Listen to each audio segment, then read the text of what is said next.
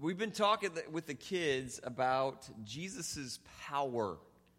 Power. So um, I don't know. You, you, probably know all this, the, these facts that I'm getting ready to uh, to tell you, uh, but there, it's not too difficult to find incredible displays of power. For instance, um, the world record for most walnuts crushed by hand in one minute is 284. 284 walnuts crushed by hand. It's held by a, a, Muhammad Rashid of Pakistan, who also holds the world record for most watermelons crushed with the head in 30 seconds at 49. And most drink cans crushed with the elbow in one minute at 77. Incredible displays of power, right? Uh, the most push ups in an hour is 2,806. Uh, the most boards broken in one minute is 315. Uh, there are even quite specific records, such as the most consecutive six finger handstand push ups, the longest one arm plank while juggling, and the longest flagpole pose while balancing a person on the torso. Th- these are actual world records, incredible displays of human power. If you're like me, you're quite sarcastically very impressed, right? Very impressed. Uh, but one, so one power uh, that surpasses all of these is the power of Jesus. Uh, 1 Corinthians 1.24, it says that Jesus is the power of God. So just con- consider that for, for a moment. Jesus is the power of God. And think about all we've seen him do in our own lives, uh, but think about the record that we have of what he's done in the Word. He created the universe with just his spoken word. And then he created man out of the dust and breathed life into him. He saved the then known world through Joseph, even though his brothers hated him so much that they sold him as a slave and faked his death. He displayed his strength over Egypt with, with 10 plagues in Exodus, showing he is sovereign over everything and anything on this earth. He parted the Red Sea, he provided water and food in the desert. He collapsed the walls of Jericho. He overcame the hatred of Haman through Esther and saved her people. He defeated enemies made up of hundreds of thousands of warriors. He shut the mouths of lions. He overcame the fire in the furnace with Shadrach, Meshach, and Abednego. Over and over and over again, God has displayed his power, which is why 1 Corinthians 1.24 is so incredible when it says that Jesus is the power of God. Colossians 2.10 says, You are complete in him who is the head of all principality and power. Colossians 1.16 through 20, For by him all things were created that are in heaven and that are on earth, visible and invisible, whether thrones or dominions or principalities or powers. All things were created through him and for him. He is above all things, and in him all things consist. He is the head of the body, the church, who is the beginning, the firstborn from the dead, that in all things he may have the preeminence. Now, church, no one ever displayed power like Jesus did. No one ever did. Uh, through, through his miracles, he healed sickness and, and disabilities. Uh, no one ever displayed power over evil spirits like Jesus did, who co- commanded them to go, and they had no choice but to go wherever he told them to go. Uh, no one ever displayed power like Jesus when, though he could have condemned sinners, he forgave them and he gave them grace and a new and fresh start. No one ever displayed power like Jesus when he willingly went to the cross and endured the beatings and the mockery and the crown of thorns and the scourging. He willingly allowed his accusers to condemn him to death and nail him to a cross, even though he didn't deserve any of it. And no one ever displayed power like Jesus when he after he was buried and dead for three days, he walked out of the grave. He overcame death. He is alive and well today. He's sitting at the right hand of God the Father, making intercessions on behalf of his children. This is the power of Jesus that we've been looking at with our kids this week. And so today we're just going to look at three of the four stories that they looked at and how, how his power affects our lives today. And so if you're taking notes, number one on your outline, Jesus' power helps us do hard things. It helps us do hard things. Okay, so think back for a little bit. What's the most difficult thing you've ever had to do? The most difficult thing you've ever had to do. Uh, maybe you had to uh, walk away from a relationship or a job. Uh, maybe you had to endure the pain of someone betraying you. Maybe you had to leave home. Maybe you, you battled a sickness. Maybe you had to let someone chew on you even though you knew what they were saying was not true. Uh, life is full of difficulties. It's been said that if you're, if you're not going through something difficult right now, hang on because it's coming. And most of us know this is just how life is. There's a story in Acts chapter 9 about a man named Ananias who was faced with a very difficult task involving a man named Saul. And we're, we're likely familiar with Saul. He was a Jewish religious leader. He was trained by the best. He was passionate about what he did. He had the first five books of the Bible memorized, and he was completely against this new movement of Christianity. Uh, Acts chapter 7, he approved the stoning of Stephen, the first Christian martyr. He did everything in his power to stop this movement, taking men and women alike to jail for following Christ. And the entire newly formed Christian community knew Saul was against them, and they probably believed, humanly speaking, he had the means and power to cause them much harm. And as the story goes, Saul was on his way to Damascus, breathing threats and murder Acts chapter 9 tells us, with papers in hand to arrest any and every follower of Jesus that he met when this bright light shone and a voice from heaven spoke directly to Saul asking why he was persecuting him. It was the voice of Jesus, and this encounter would forever change Saul. He ended up blind, groping in the darkness, having to be led by the hand to the city where he waited for three days, blind as a bat. And this is where Ananias comes in. The Lord spoke to Ananias in a vision. Acts chapter 9, verse 11. Uh, so the Lord said to him, Ananias, Arise, go to the street called Straight, and inquire at the house of Judas for one called Saul of Tarsus. For behold, he is praying. And in a vision, he has seen a man named Ananias coming in and putting his hand on him so that he might receive his sight.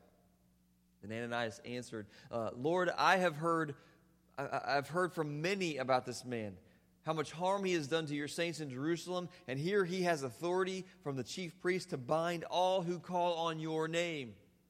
Now, we can almost hear uh, the dread in his voice, and Ananias makes a pretty valid point. Lord, you want me to go to Saul and help this man who has called, caused so much harm to your people. I mean, what would you do? What would you do if you were faced with this difficult situation? Would you run the opposite, opposite way? Uh, would you explain this vision as just uh, some bad meatloaf and just ignore it and, and move on? Would you worry about it and lose sleep? Or would you rest in the power of Jesus and be obedient to what God has called you to do? Acts 9 13. Again, Ananias said, Lord, I've heard from many about this man, how much harm he has done to you, your saints in Jerusalem. And here he has authority from the chief priest to bind all who call on your name. But the Lord said to him, Go, for he is a chosen vessel of mine to bear my name before Gentiles, kings, and the children of Israel. For I will show him many things he must suffer for my name's sake. And Ananias went his way and entered the house and laying his hands on him, he said, Brother Saul, the Lord Jesus, who appeared to you on the road as you came, has sent me that you may receive your sight and be filled with the Holy Spirit. And immediately there fell from his eyes something like scales, and he received his sight at once, and he arose and was baptized. Um, church, sometimes God calls us to do difficult things. I, I, I, don't know what that might be for you in your life right now. Possibly uh, sharing your faith with someone. Maybe it is forgiving someone. Maybe it's saying no to something. Maybe it's just being content. Maybe it's uh, doing the right thing in a business deal. Maybe it's giving. The next blank on your outline there. Uh, the right thing to do is usually not the easiest. Hmm. The right thing to do is usually not the easiest. In fact, uh, sometimes the right thing does not feel like the right thing at all. But when, when we attempt to do difficult things on our own power, we fall short. Uh, we won't be able to endure. Uh, we will react rather than respond. We will lack peace. We'll be stressed out. We will explain it away as bad meatloaf and we'll miss out on the blessing that God has for us. But because he was obedient, Ananias is forever etched in the Word of God as the one who intervened in Saul's life to lift the scales from his eyes. And Saul would later become Paul and bring the gospel to the Gentiles and pen most of the New Testament, inspired by the Holy Spirit. See, God has great things for us, spiritual blessings when we obey in the power of Jesus. A verse often quoted, Philippians 4:13. I can do all things through Christ who strengthens me. Jesus' power helps us do hard things. And, church, let me just go ahead and say this. Uh, if you are faced with, with something difficult in your life right now, um, God wants to speak to your heart through those difficult times. Um, he, he always does. And, and there is purpose behind the difficulty and, and he wants to speak to your heart through it. Number two on your outline, Jesus gives Jesus' power gives us hope. Jesus' power gives us hope. Now, if, if, the, uh, if the kids were here, every time I, I said something about Jesus' power does something, they would say, Trust Jesus, choo choo, like a train. So just, just uh, if you want to stick around for that in the second service, uh, they're going to be doing that. But Jesus' power gives us hope. I, I, read much of the book of Acts like a sailor's log because it, uh, it traces the Apostle Paul's journey uh, by boat ultimately to Rome, uh, where he faced judgment at the hands of Caesar and was ultimately killed for his faith. Chapter 27 is like something out of a, a movie or a show on the Discovery Channel or something. Verse 9 tells us that the sailing was slow and dangerous. Verse 10 says that Paul advised the crew to winter in the harbor because he perceived there would be much loss if they continued, but being a prisoner, uh, his warnings were ignored. Verse 13 says this uh, When the south wind blew softly, supposing that they had obtained their desire, putting out to sea, they sailed close by Crete, but not long after, a tempestuous headwind arose called Euroclydon. So when the ship was caught and could not heed into the wind, we let her drive and running under the shelter of an island called Clauda, we secured the skiff with difficulty. When they had taken it on board, they used cables to undergird the ship, and fearing lest they should run aground on the, on the Syrtis sands, they struck sail and so were driven. And because uh, we were exceedingly tempest tossed, the next day they lightened the ship. On the third day, we threw the ship's tackle overboard with our own hands. Now, when neither sun nor stars appeared for many days, and no small tempest beat on us. All hope that we would be saved was finally given up. Now, if this were a movie, here's where they would cue the sad and depressing music. Here it is hopelessness. And, I know that uh, some in our church family have actually been out on the sea before because uh, we have some, some that have been in the Navy. But um, maybe they've experienced, maybe you've experienced a storm like this out on sea. But for the rest of us who haven't, um, man, this this experience here, it, it's pretty, pretty. Uh, I mean, terrifying, isn't it? I mean, we've seen it in the movies, and um, I, we can't really imagine what this would be like to be in a storm on sea. But many times, uh, storms in our lives do the exact same thing to us we get disoriented. We begin to drift. We're tossed to and fro. We live in fear. We pay more attention to the waves over our heads than anything else.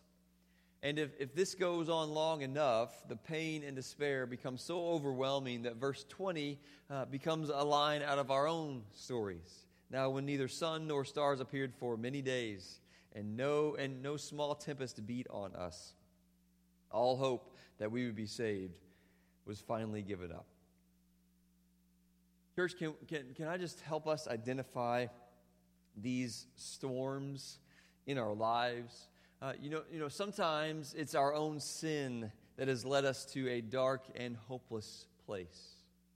And, and every storm gives us opportunity to examine our hearts to make sure that we are in the right place. And if we are, a lot of the storms we face are spiritual warfare. You can, you can write that down. A lot of the storms that we face are spiritual warfare. Now, I am no alarmist. I am not one who lives in fear, and I would never counsel anyone to live in fear because I, I believe it's unbiblical to live in fear. Uh, we shouldn't constantly worry about this and, and lose sleep at night over this, but I believe the biggest part of the heaviness and the hopelessness and just overall something isn't right within us that you and I are faced with is spiritual warfare. I sense it in my life as a pastor. Uh, th- those thoughts that would make me question my calling, those thoughts that would leave me confused, those thoughts that try to convince me that the life of faith just isn't worth it. And I would just imagine that you sense it too sometimes. So, so what's the importance of identifying these battles as spiritual warfare? Well, when we do, then we learn to fight them with spiritual weapons. Ephesians 6 12 through 18. Even if you've read it a thousand times before, I want to encourage you to take a look at it and to dive in deep this week with your study. It says, We do not wrestle against flesh and blood, but against principalities, against powers, against the rulers of the darkness of this age, against spiritual hosts of wickedness in heavenly places. Therefore, take up the whole armor of God, not just part of it, but the whole armor of God, that you may be able to withstand in the evil day, and having done all, to stand. Stand therefore, having girded your waist with truth, having put on the breastplate of righteousness, and having shod your feet with the preparation of the gospel of peace. Above all, taking the shield of faith, with which you will be able to quench all the fiery darts of the wicked one and take the helmet of salvation and the sword of the Spirit, which is the Word of God, praying always with all prayer and supplication in the Spirit, being watchful to this end with all perseverance and supplication for all the saints. And, and so, the weapons that we use to fight this spiritual battle, you can see them here on the screen. They are truth, not, not the lies of Satan, but truth, uh, the gospel, faith salvation, the Word of God, and prayer. So, church, take a look at these weapons truth, the gospel, faith, salvation, the Word of God, and prayer. How are you doing at fighting your battles with these weapons? How are you doing? How, how am I doing? I gotta, I gotta look at my own life as well. Remember, I preach to my, myself every week. How are you doing with using these weapons in your life? And the next question is could this be why you seem to be losing the battle? Because when we go to anything else besides the weapons God has given us, we can't win. See, church, uh, this is all because of the gospel that we have this. This is all because of Jesus. He is most powerful. He gives us the power to live this life of faith. He gives us hope even in the midst of these battles. Colossians 1 we give thanks to the God and Father of our Lord Jesus Christ, praying always for you, since we heard of your faith in Christ Jesus and of your love for all the saints, because of the hope which is laid up for you in heaven. Church, we have hope and it's laid up for us in heaven. We've looked at it before. No more sickness, no more hurt, no more aches and pains, no more worries, no more storms, no more internal battles, no more addictions, no more temptations. No, no more comparing ourselves to someone else here on earth and, and coming up short. No more strained relationships. No more wondering why this person walked out on you. No more death. No more judgment only good, only joy and peace, only worship in the presence of the one who gave his life for ours so that we would be with him for all eternity. A place prepared just for you, a place prepared just for me. This is the eternal hope that we have. This is the inheritance that we have. This is the gift of God that we have in Christ. And in this hope, we believe it is only through the power of Jesus that we get it. This hope is why we endure. This hope is why living for Jesus is worth it, no matter the cost. Hebrews 6:19. This hope we have as an anchor for our soul. Paul had it even when they had to throw their anchor, leave the anchors in the sea, he had still had hope. Hebrews 10:23 let us hold fast the confession of our hope without wavering for he who promised is faithful. 1 Peter 1:3 tells us we have a living hope and Psalm 39 7. And now Lord, what do I wait for? My hope is in you. This is the power of Jesus.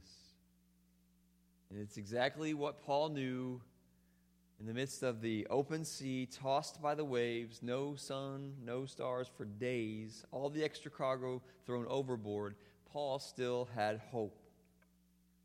As the story goes, they ended up shipwrecked. You can read about the rest of that in Acts 27 21 and following. I mean, it really is something like out of a movie. But, church, this is the effect that the gospel that Jesus has on us. So, first of all, we see uh, he gives us strength to do difficult things. Many times, the right thing to do is not the easiest, but when he calls you, he will give you strength. You just have to be willing to obey. Strength will rise when we wait on the Lord. And secondly, he gives us hope. In the midst of a storm, when all hope seems lost, we will find our hope in him. And He gives us the weapons that we need to fight these battles when everything seems hopeless. Number three on your outline, and we're almost done. Jesus' power lets us live forever. Jesus' power lets us live forever. And, and, as we begin to close, would you just examine your life right now where you are? Because we've been talking about the power of Jesus all week. And, and it's very possible that as you sit here this morning, maybe you don't remember a time that you've come to a place where you have trusted in the power of Jesus. You haven't experienced it for yourself. And I believe that um, God created this world with a, a good design in mind where uh, people would get along where um, relationships wouldn't be severed, where there wouldn't be storms, where, where there would never be a hopeless day in our lives. But if you are awake about three minutes a day, at least, you know um, something's gone completely wrong. The Bible's word for what's gone wrong is sin. And, and what we see is uh, it started back in the garden. Instead of God's good design, we have chosen our own design and sin leads to brokenness every time. Um, every, every, when I talk to people about brokenness, we understand because we've experienced it. When you uh, feel shame for something you've done, that's, that's brokenness. When you're going through a time, uh, a difficult time in your life, and man, just all hope seems lost, that's, that's brokenness. When you lose somebody, you have to bury somebody that you love, the pain that you feel, that's, that's brokenness. People understand brokenness. And, and people have tried to uh, fix our brokenness on our own. We try things like relationships or stuff or sometimes a substance or whatever else it is. We, we try all these different things to fix our brokenness, but what we find is every time, whatever we try to use to fix our brokenness only leads to more brokenness. It just leaves us wanting. And if this is the end of the story, uh, then we walk out of here hopeless. with less hope than what we came in here with.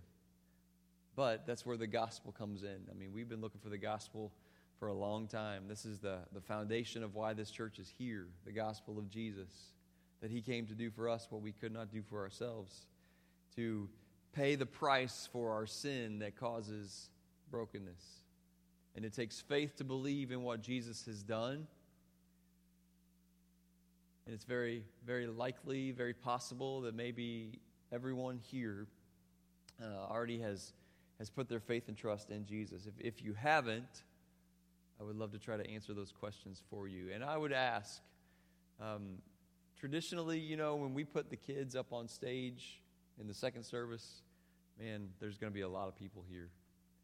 And I would just ask that you would uh, pray for that second service because there will likely be lost people there. And so, um, listen, if you have questions, it, it takes faith to believe in this gospel. And if you have questions about it, I would love to try to answer those. Um, I, I don't know all the answers to all these to every question, but I'll sure try to find it if I don't know it. But uh, let's just uh, spend a, a, moment here as we bow our heads and close our eyes, a moment of invitation. So we, we've seen that, that Jesus' power, he gives us strength to do difficult things. What comes to mind when you hear that word difficult things? What's going on in your life right now that would classify as a difficult thing? Do you need to just uh, continue to trust Jesus to, to give you that strength? Strength will rise when we wait on the Lord. And many times, uh, some of the most difficult things we do are waiting on the Lord. Maybe that's what we need to do. Jesus' power gives us hope. What hopeless situation do you find yourself in this morning? What has God said to you? What are you going to do about it?